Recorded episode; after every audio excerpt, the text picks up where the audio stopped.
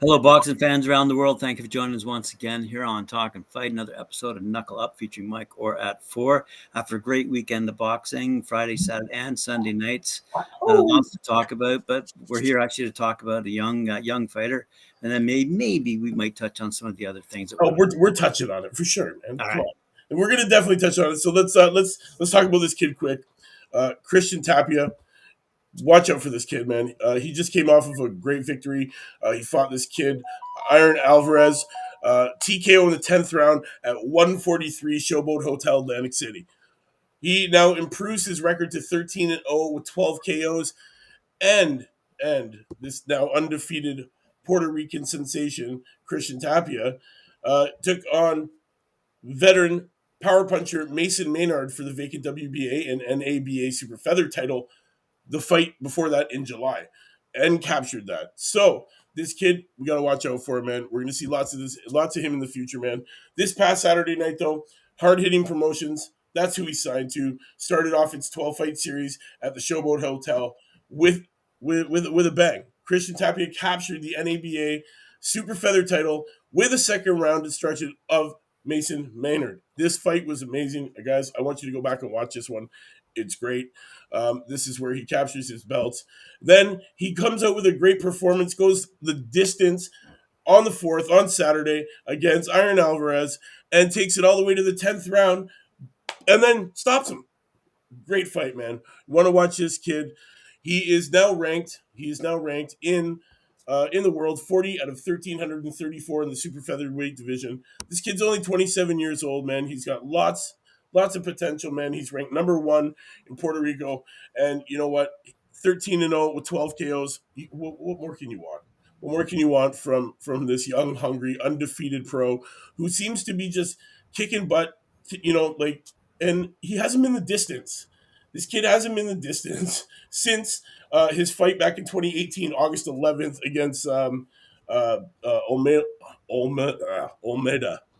And that fight went 4 rounds. That's what it was. It was scheduled for 4 rounds. It went the 4 rounds, unanimous decision. He won. But then the kid has not gone the distance since then and has stopped every opponent that's been put in his way. And last Saturday night's performance was a good one. You know, it almost went the distance, but then he took him out right at the end of the match, man. This kid, he's got the power in his hands to stop these kids. We're going to see lots of him, man. He's the Puerto Rican sensation. That's Christian Tapia. Watch out for this kid, man. Big things on the rise. We'll see lots of him in the future. I'm sure of it. So, that being said, we've now talked about him. Guys, I want you to go and check him out. I want you to check back those last 2 fights. Watch this kid, man. Watch how he puts together his punches, man. He really is a talented fighter. We will see lots of this Puerto Rican in the future for sure. Now, this weekend's boxing. Yes, Graham, let's talk about it. What do you want to say? I'll start off with the women. Jess McCaskill gave quite a lesson to our young our Canadian counterpart. Yeah, I mean, I gotta say, she had a tough chin, but couldn't stand toe to toe against McCaskill. McCaskill is one tough cookie. Oh, yeah. Great fight. So I just wanted to mention that right off the top. Second thing I wanted to mention, a little down the road, but we were looking forward to seeing Jake Paul get beaten by Tommy Fury, but that's not going to happen now, apparently. So bookending the weekend, I thought I mentioned those 2 things. But I had a great time watching the fights this weekend. Oh, great. Brilliant fights. Last night's fights, too, man. Last night's fights were really, really good, man. You know, we did our watch and live, and it was very successful. Thank you to all the people that tuned in and watched us watch this great fight go on with these 2 pit bulls of fighters, these short little guys who just got power, man. And you know what? It was a great fight last night. Cruz Davis, Davis walks away with the points. It went the distance. It was a brilliant fight, man. Guys, if you haven't seen it yet, go out, find the highlights, find the full fight, check it out, man. What a great fight. Co-main event, another good one as well, man. Fundora with Garcia, another brilliant fight there. Fundora, this 6'5.5", 80-inch reach, 154-pounder. Like, wow. And he's getting better and better as we watch him, improve in his pro career. And, what a great fight last night. Guys. The other guy I wanted to mention, too, someone who you've mentioned on the show often, Filip Hrgović. Oh, wow. Nice takedown of his opponent. I forget his name. But that was interesting, too, on a couple levels, because that was a Croatian and a Serb going at it toe-to-toe. And all the commentators didn't make much about it. There has to be some underlying hatred between those two guys, that those two countries don't like each other. And, they might nowadays, but... But historically, there's been some bad blood. And so I just wondered if that had some underlying, I'll show you in the ring type stuff. But Hrgović obviously showed us he's got some serious potential. And I like that fight as well. He's got some heavy mitts, man, that kid. I'll tell you that. I've been very impressed with watching him over his career so far. I did find him a while ago. And this is what I mean. We were talking about these new talents that are just coming into the heavyweight division, and this is one of them. This is one of these guys that you're not gonna be able to ignore for very long. He is improving with every match that he gets in that ring. Every time he throws a punch, he is improving. His ring IQ is getting better, and it showed in that fight this weekend on how much he's improved just from his last fight to this fight. And we know that this kid has big, heavy hands, and he shows it, man. There's not too many people that are able to stand in front of this guy right now, and I'm super excited to see what the future holds in store for this guy, honestly. And speaking of that, I see that Eddie Hearn has said that Devin Haney would be more than happy to go down to Australia to beat George Kambosos. So. Yes, I've just heard that actually, and I was pretty impressed. Yeah, because hey. You know what? I give it Eddie Hearn. He's that guy. He is that guy. He's the one that says, "Hey, I will fly my fighters to fight you anywhere," and it'd be great to see that. It would be great to see it. He tried to do it with Bob Arum. Bob Arum was, batting heads, saying, "No." Hey, Eddie Hearn the whole time is like, "I will take my champions to you. I'll bring the fight to your doorstep." This would be awesome. Hey, if Devin Haney wants to bring it, get brought across a pond, and then. Step on somebody else's doorstep and do it, and Eddie Hearn's all about that. Hey, that could happen, and we're all down for that, man. That would be an excellent choice, and that'd probably be close, in a couple of months. That would be great. Yeah, and if you remember, before their respective fights, Kambosos had said he could fill a 90,000-person stadium if that fight were to happen. So now he's kind of he's laid down the gauntlet, and I think Eddie Hearn will take that challenge up and say, "Okay, let's fly our boy down there." So, congratulations to Devin Haney, by the way. I mean, yes.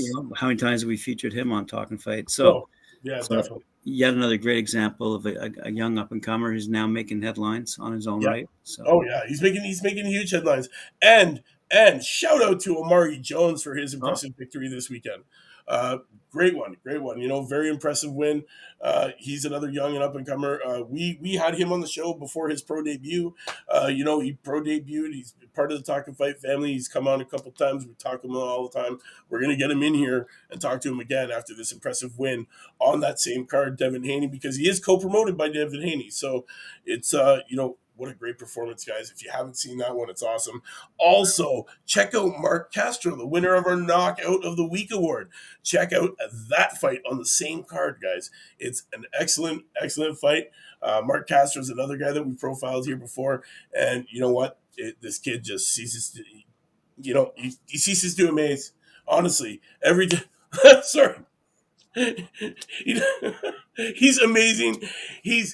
This kid, he's got the power, man. He's got the power. In that overhand right is devastating, guys. Go check it out, man. It is our Knockout of the Week. It is great. I'm telling you, you'll love it. That power. Did you actually see that knockout for him? Mark Castro? No, that's the one I missed. I was telling you that. You guys that was the one. We're definitely gonna have to. You're definitely gonna have to see that, man. Yeah, I'll catch it on YouTube when we're finished. Yeah, but that's the one I did miss. Go figure. Oh man, wow! Honestly, blistering overhand right, just wow. The power that this guy has in his hand, and he's young. These young guys, man, they're developing this power. And, and they're already knocking people out now, man. Just wait till they, they hit that nice ripe age of, what is it, old man strength that everybody talk about? Once they develop that, man, they're going to be knocking people left and right. They're already doing it now. So, it's one of those things, man. This kid, he's surprising, man. He's getting better and better and better. And you know what? And he just keeps knocking these guys out, man. He's taking names and kicking ass, man. That's exactly what he's doing. And so I see we have a couple of names lined up for live interviews as well.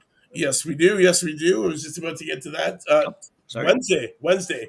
We have Nathaniel Collins coming into the studio. You're not going to want to miss that. We did profile him a little while ago. He appreciated our kind words. He appreciated our kind words.